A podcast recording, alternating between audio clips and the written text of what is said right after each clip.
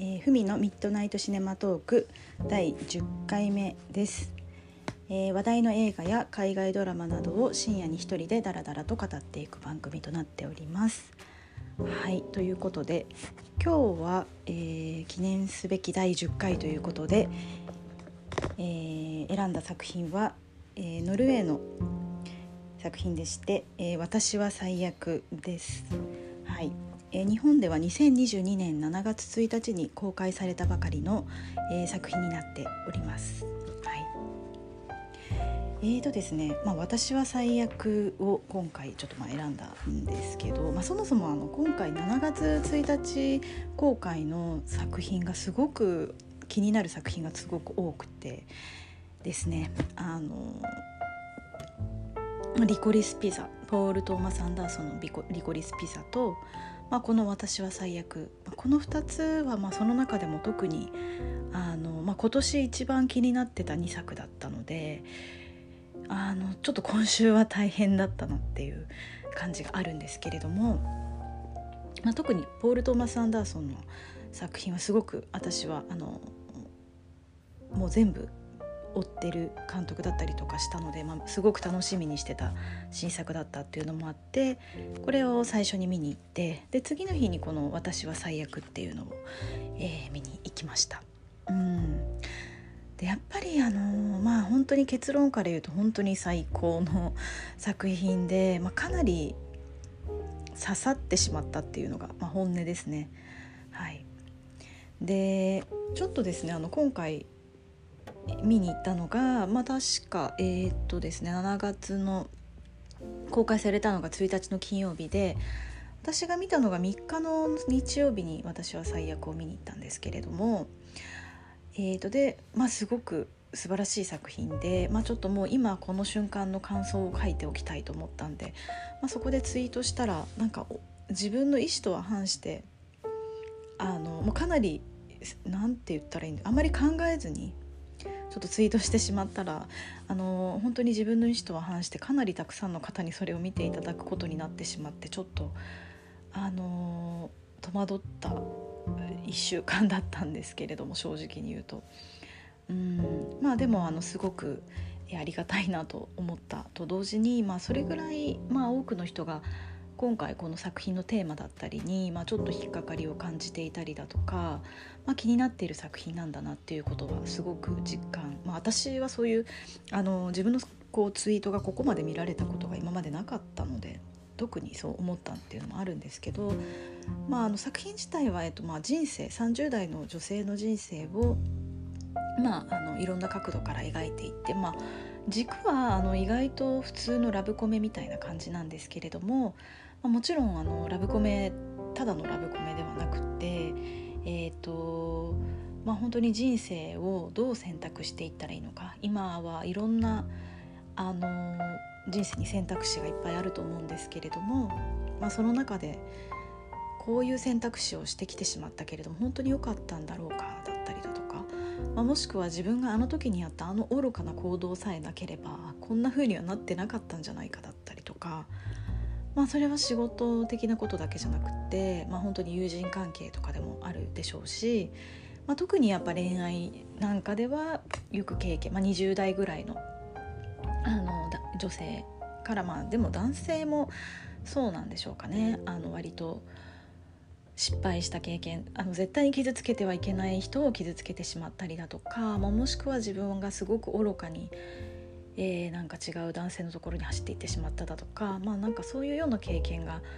少なからず似たような経験があるみたいな人にはなんかまあすごく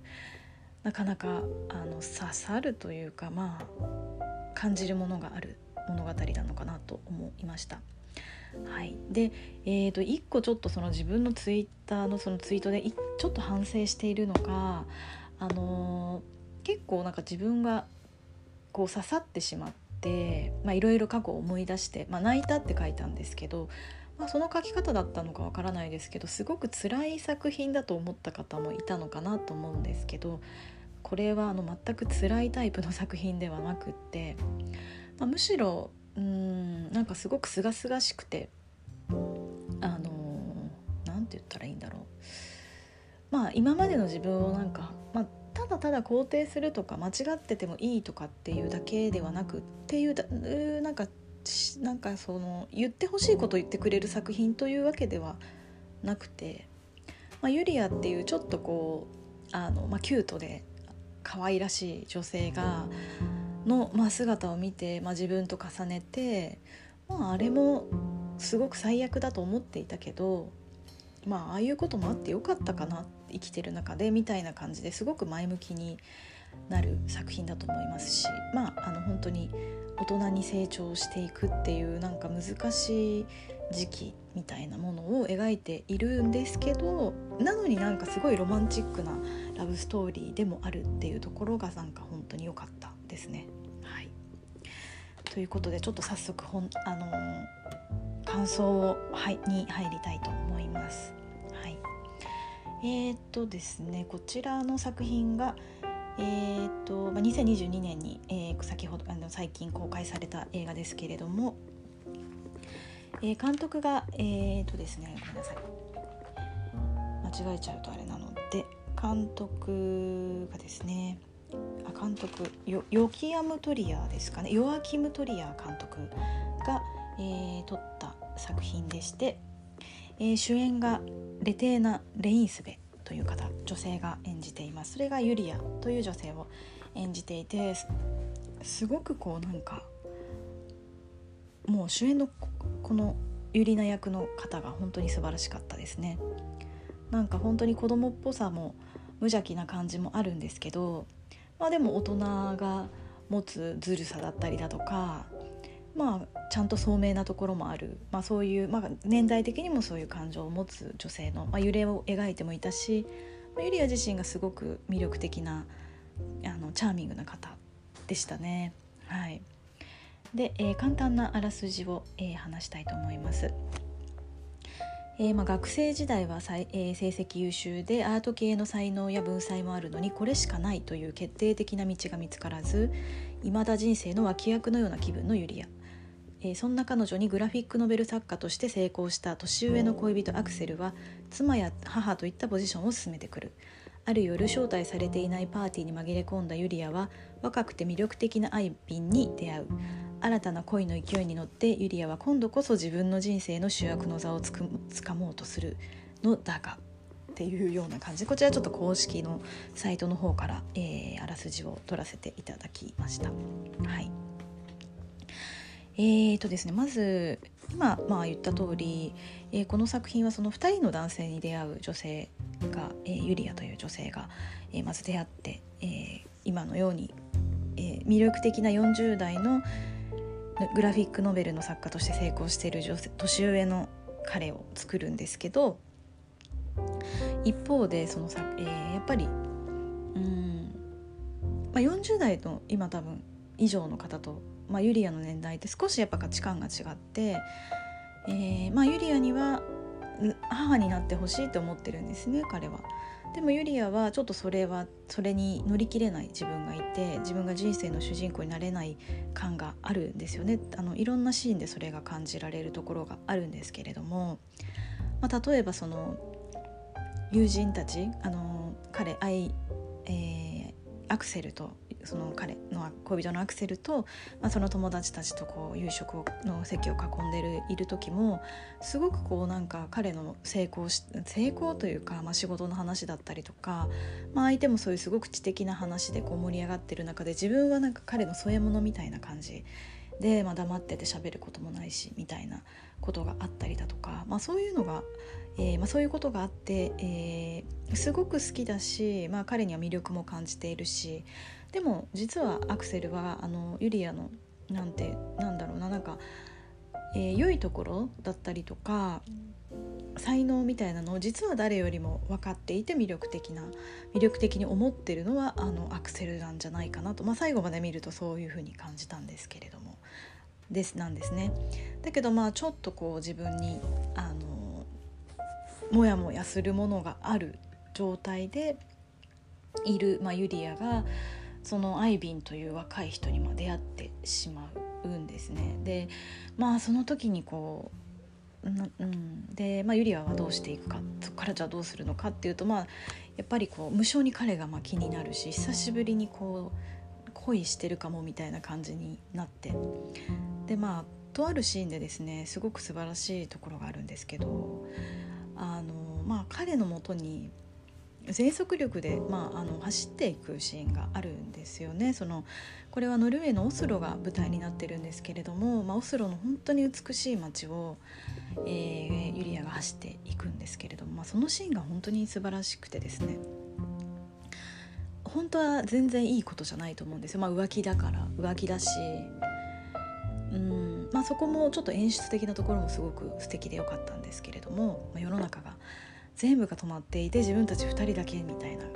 あのような表現をするのがすごくす素敵なシーンだったんですけどあでちょっと補足なんですけどこの作品はそのストーリーもすごくいいんですけど、まあ、そういうちょっと演出も良かったですし、まあ、そもそもなんか章を立てて、えー、1章から12章で成り立ってる作品でそれぞれにその章の名前もついていて、まあ、それが最初に提示されるんですねこういう感じで進んでいきますよみたいになってるので。なんか没入感もありましたし、まあ、あと何よりもその映像がもう本当に美しくて少しこう淡いトーンの感じだったりとかちょっとノルウェーのオスロの、えー、空気感みたいなものをすごくあの感じさせる、まあ、繊細で柔らかな光が入るようなあの演出というか映像っていうのが私はすごく今回いいなと思ったところだったんですが。はいでえーまあ、そういう彼に走り駆け抜けて走っていってしまうシーンがあるんですけどえー、まあ、そこのシーンその本当に浮気だし本当は良くないんですけど実はなんかそこが一番美しく描かれているところがなんかこの作品の面白いところでもありで私はですね実はそこのシーンでななぜか涙を流してしまったんですよね。多分一人だけだった。あのかんこの映画館の館内で泣いてたのは多分私だけだったと思うんですけれども、まあ、ちょっと泣いてしまったんです。なんでだなんでなのかなと思ってったんですけどまあその自分が、まあ、こういう経験なんかユリアがすごく爽やかになんかもう軽快に走り抜けていくんですよね。なんかこう迷いが一切なくてもうやっと私自身を取り戻したんだみたいな感じでいけないこと知っているのにすごく生き生きとして描かれていてなんかその絵を見た時にまあなんか別にその浮気とかそういうこととかなんか間違った人のこといいなと思ったり好きになるとかそういうことだけじゃなくて過去に自分がなんか本当はやるべきじゃないけど自分の衝動だったりとか興味だったりとかにすごく惹かれてやってしまった、まあ、ちょっとちょっとしたなんかモラルじゃモラルには反することまあ本当にこう法的に NG なこととかは、はいけないんですけどっていうよりはまあ墓場まで持っていきたい自分だけの秘密みたいなものだったり、まあ、醜い、えー、行動みたいなものってなんか誰しもあると思うんですけれどもなんかその瞬間を私は今まで結構あの今、まあ、30代後半に今自分はなってるんですけどなかったことにしたいというか、まあ、なかったことにはできないんですけれども、まあ、恥じてたんですよねいろんなことを。でなんかその恥じてたことが全部このユリアの爽やかに走り抜けていくとこことでなんかまあそれでもいいんじゃないって言われてる感じがしてですねなんかすごく勇気づけられたところがありましたね。うん、でそれでなんか何なんですかね自然にこう涙が出てしまいましたね。あんまりこう映画で本当にあのボロボロ泣くってあんまなあんまり経験なくてじんわり泣いたりだとかはもちろんあるしあなんかすごく涙出たなっていう時はあるんですけど本当にこうマスクの下にが濡れてるぐらいこうボロボロ涙がちょっと出てきてしまって、まあ、この映画全般的にちょっと私はそうだったんですけどでもそれは悲しい涙ではなくてうんなんかその自分が否定してきた自分がいろいろやらかしてしまったことだったりだとか、まあ、例えば自分だとうんとまあこのユリアとやっぱ似てるところがすごくあってですねあのいろんなことに手を出してきてしまったんですね。大学を卒業してからまあなんかこういうことが自分向いてるんじゃないかと思って、まあ、この仕事をやってでももっとこういうこともできるなって言ってまた転職してまた違うかも違うというかまだこれここの方が自分は合ってるかもみたいに思ってで今度はあの資格を取りに行ったりだとか、まあ、転職もちろん転職をしたいっていうのをやっていってしまったんですね。やってしまったというかそういう感じの20代後半から30代前半を過ごしていてで気が付いたらなんか結婚とか出産っていうものからも遠のいていたし、うんまあ、そもそも仕事も、まあ、うまくいってた時もあったんですけどなんか確実にステップアップしてるっていうよりはいい時はガッとよく行くんだけれども、まあ、長続きしなくてそれが。でまたゼロからなんかゼロに戻っちゃうみたいなことを感じていたんですよね。まあ、どっかで、まあ、生きづらいなとか思ってたっていうのもあるんですけど、まあ、それは半分ぐらいは言い訳で、まあ、正直自分が愚かだからこうなってるなっていうのをすごく感じていたんですけどなんかそういうのをですね、まあ、ユリア同じような生き方をしてるユリアを見ているとまあなんともコミカルなんだなと思ってだからなんか深刻さが消えたところが良かったのかなと思いました。うん。なんかすごく深刻に考えていたし、まあ、過去にいろいろあったことをすごく受け止めすぎていたんだなと思って、まあ、例えば私はなんか起業したりとかした経験があるんですけど、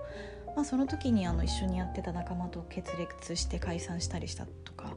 まあ、そういうことがあって、まあ、それはまあ口には言えないぐらい結構まあいろんな泥沼もあってでそのことを自分自身も恥じてるし恥じていたしもう最近までずっと恥じていたし、うんまあ、怒りもあったしあんなのなければよかったみたいに思ってなんであんなことしちゃったんだろうみたいなもうなんか堅実に会社員であのままいたらあんな気持ちになることもなかったし今頃なんかちゃんとステップアップできてたんじゃないのみたいに思っていたんですね。で、まあ、その後もちろん全て失って無職になった一時的に無職にもなっちゃったんでそういうふうに思った経験があったんですけど、まあ、それさえもあのまあこのユリアのなんとも爽やかでまるで自分じゃんみたいなこう姿と見ているとまあ本当にこう喜劇のような感じでいいなと思いました。なんかこういう手の作品をこうやって捉えてくれた映画ってなかったと思ったんですね。すごく。うん。あのまあ、そのシーンあの一個一個は愚かだなって思う人もいっぱいいると思うんですけどただ一言でそれを愚かって断罪できないものがちゃんと描かれているところっていうのが、まあ、この作品がやっぱすごいところなのかなっていうふうには思ったんですね。で例えばその、まあ、誰かを傷つけてしまうユリアの気持ちっていうのもまあ単純にその事実だけ聞いたら本当にユリア最悪彼がいるのにそんな他の彼に目移りしてしかも別れてみたいなことなんだけれどもでもまああの一連のものを見るとうんまあ仕方ないよねって思ってしまうところがあったりするんですね。まあ、全肯定しちゃいけないのは分かってるんですけど分かってる上ででもなんか時にはそういうことがあってもなんかそれこそがやっぱ人生のなんか面白さだしなんか強弱だしっていうのをなんか感じましたね。でまあちょっとそういうことがあり、まあ、ユリアの人生っていうところよりもですね、まあ、でも私が一番この作品でまあこうフォーカスして見てたのは、まあ、やっぱりこう新しい形のラブコメっていうことでユリアがまあ中心にいてでその、えー、元彼のアクセルで、えー、新しい恋人のアイビンで、まあ、両方ともあのうまくいかなくはなっちゃうんですけどでですね、えーとまあ、ちょっとねネタバレというかこの作品の内容にもちょっとあのこれは触れていきますがまあ多分聞いても全然何て言うのかな大丈夫な気がしています。自分は個人的に。何も入れたくない場合はちょっと聞かない方がいいんですけどと思いますので一応言っとくんですけどうんまあ聞いたところでこの作品の本質的ななんかこうものっていうのは感じ取れないはずなのであの、まあ、そのまま喋っていきたいと思うんですけれどもまあ、この、えー、2人の男性っていうのがどちらかというとその男性をどう選ぶか、まあ、年上の男を選んでいくのか若い人を選ぶのかとか社会的に成功してる人なのか自分と等身大の人なのかとかそういうことを書きたかったわけでは多分なくて。えーと、なんだろうなその2人を通して、まあ、ユリアっていう人の人格をすごく浮かび上がらせてたなっていうのもあったんですよね。まあ、2人とのやり取りの関係、まあ、セリフが本当にどれもよくって自分も昔恋人とこういう話をしたような気がするなとか、まあ、今の現在の夫ともこういうなんか恋愛の始まりの時になんかこういうなんかロマンチックなことってあったなみたいな感じで思うような、えー、シーンもあるんですけど特にまあセリフで刺さってるものがやっぱりいっぱいあるんですよね。でですね。でまあこの彼女はそのいろんな、まあ、子供を作るのをどうしようか。自分はちょっとそれできない不安があるとか。まあなんかそういう葛藤とか人生どう選んでいいか。まあ男性自体も選ぶことさえできないみたいなとこあるんですけど。実はなんかこの男性たちものこともしっかりとこの作品ではあの浮かび上がらせて選んであ描いていたことがなんかとても良かったなと思いましたね。なんかあの、ま、私は結構この作品でその自分はこの作品のユリアでもありでも一方で、えーと、アクセルでもあるなって思った部分があったんですよね。アクセルはまあ40代ということで少しユリアよりは年上なので、まあ、価値観が少しまあ若干こう違う、まあ、少し前時代的なところがある人だとは思うんですけどでもなんかすごく努力してグラフィックノベル作家としてあの成功してみたいなところに行くんですけどでもなんかせっかく成功したのになんかあの成功して、えー、なんか映画化もしてアニメーションで映画化もしてすごく幸せなはずなのに、まあ、その瞬間から多分今まで楽しいと思ってた創作がなんかなんか自分の意思通りにできなくなってるっていう葛藤を持っていたりだとか、まあ、あのユリアとの関係性の中でもあったりはするんですけど、えーとまあ、あとその,、まあ、ゆあの成功するんでちょっとメディアとかにも出るようになってラジオラジオだったりとかでそういうインタビューを受ける時に、まあ、ちょっと結構なんかぶっ飛んだ風刺漫画みたいなのを描いてる人なんですけどまあなんかそれがすごくあの今の時代のポリティカルコレクトネス的にどうなんですかみたいなことをなんか追求されるシーンがあったりとかするんですけどでも彼からしたら今まではあんだけみんな楽しんで見てたものがなんか時代が変わって価値観が変わったら急にこんなに、うん、断罪されてしまう辛さみたいなものだったりとかやっぱ戸惑ってることがすごく、えー、手に取るようにわかるんですよね。うんでしたなんかそういうのって自分にも経験があるしすごく、えー、なんか感じるとこにあったなと思いました。で、まあ、新しい彼の、えー、本本は方であのベーカリーショップかなんかで働いていてでなんか特に何かこううんなんか人生こういう風にしていきたいとか成功したいみたいなタイプっていうよりはなんか今この瞬間を楽しく生活したいみたいなタイプまあ、だからこそユリアはなんかそのあ、えーと、アクセルといるよりも新しいアイビンといる方が自分らしくいられる気がしていたんだと思うんですね。しかもまあこう男性としての魅力もあったっていうのもあってそっちに行ったんだけれどもでもアイビンはアクセルに持ってるものアクセルにあるものはアイビンは持ってないのであのそのうちにやっぱり物足りなさを感じていくんですけどでも一方でそのアイビンっていう方の新しい彼ももともといた彼女っていうのがいわゆるこう環境アクティビストみたいなタイプの方ででまあ自分もそれに一応乗っかってはいくんだけれども、まあ、多分ちょっとまあ窮屈を窮屈さを感じてる、まあ、ヨガをやったりだとか、まあ、地球にいい生活をしようみたいなところでなんか暮らしているんだけど賛同はしてるけどでもなんかどっか窮屈だなとか自分らしくないなとかっていうところで、まあ、ユリアに出会ってるんでまあ、2人が惹かれ合ってしまったっていうのはあったと思うんですけどなんかそこも良かったっていうかそういうちゃんとこうユリア側の都合のいい描き方ではなくて、まあ、その男性側の部分っていうのもしっかりとこの2人の関係の中で描かれていたしそれにまあなんかここで見ると、まあ、どちらのこともすごく大事に思ってたと思うんですよね。別にこうなんか嫌いになって別れたわけではないし、ま、ゆりは本当にその都度その都度の自分のこう感情とか欲求にただ従ってただけだと思うんですけどでもなんか今ってやっぱ選択肢も多いし、まあ、価値観もいろいろ違ったりとかして自分がそうやってあの欲求に従ってした選択になればなるほどなんか別の誰かを傷つけてしまっていたりだとかなんかなんだろうな。なんかこう思いがけずなんか違った間違えちゃってたみたいな。えそっちじゃなかったかもみたいな。なんかすごく迷いがあるなっていうのはやっぱり感じているのでうん。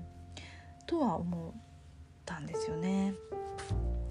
でまあなんかやっぱりその男性のその描き方の中で特にそのアクセルが、えー、病院というか、まあ、あの実はアクセルはちょっと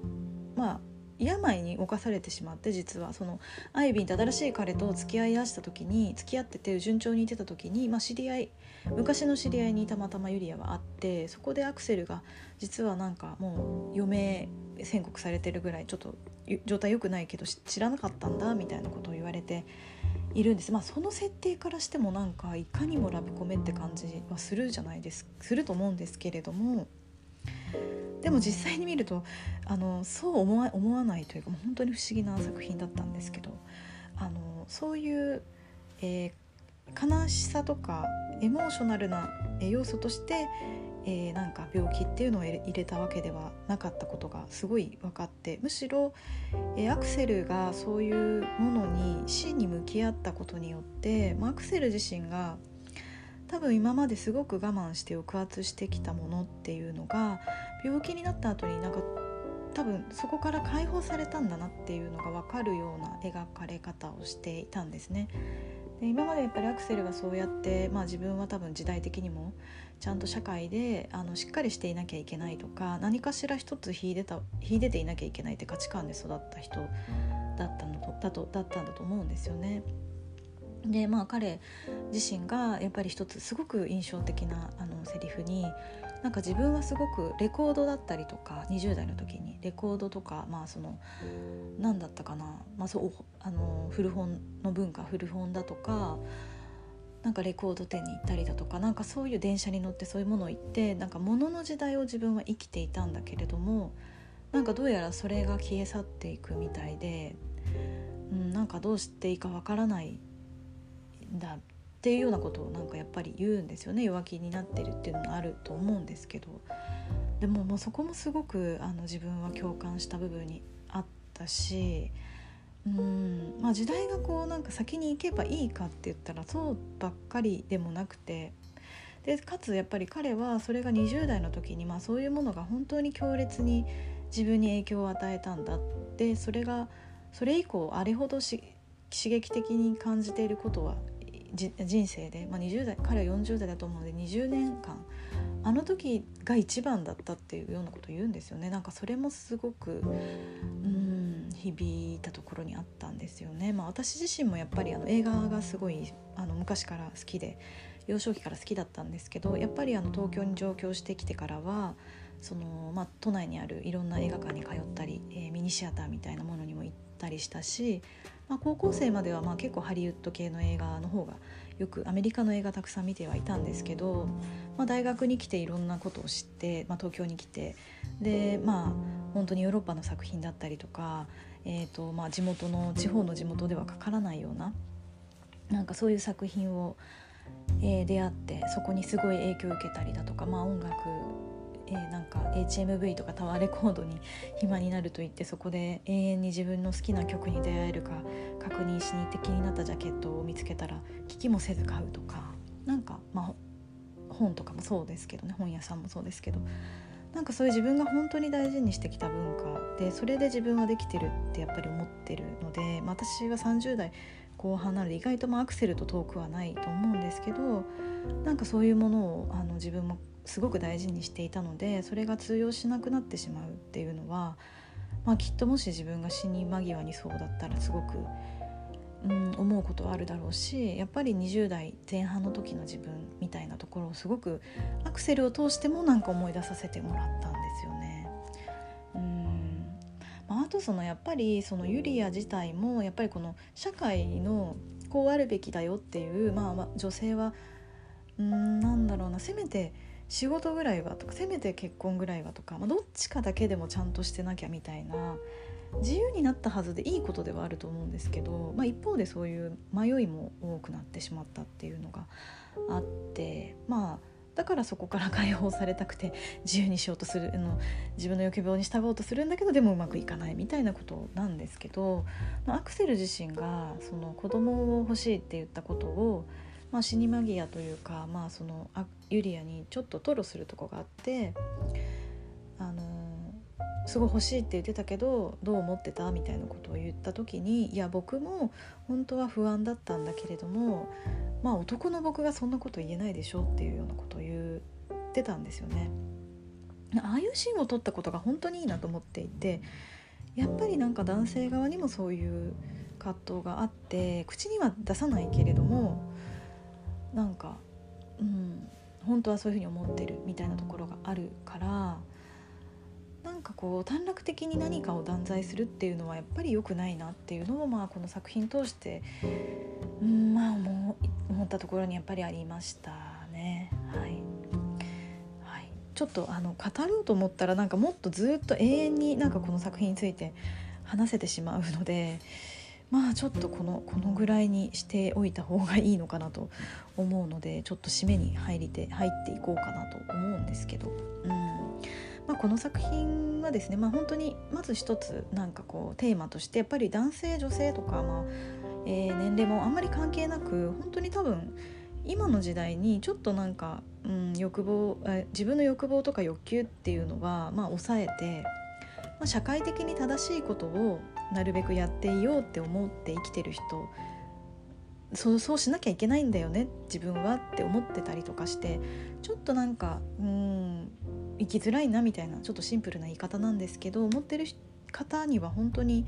いい作品だなと思ったし、まあ、単純にそのそれをただただ肯定するっていうよりはその間違ったことをまあなんか受け止め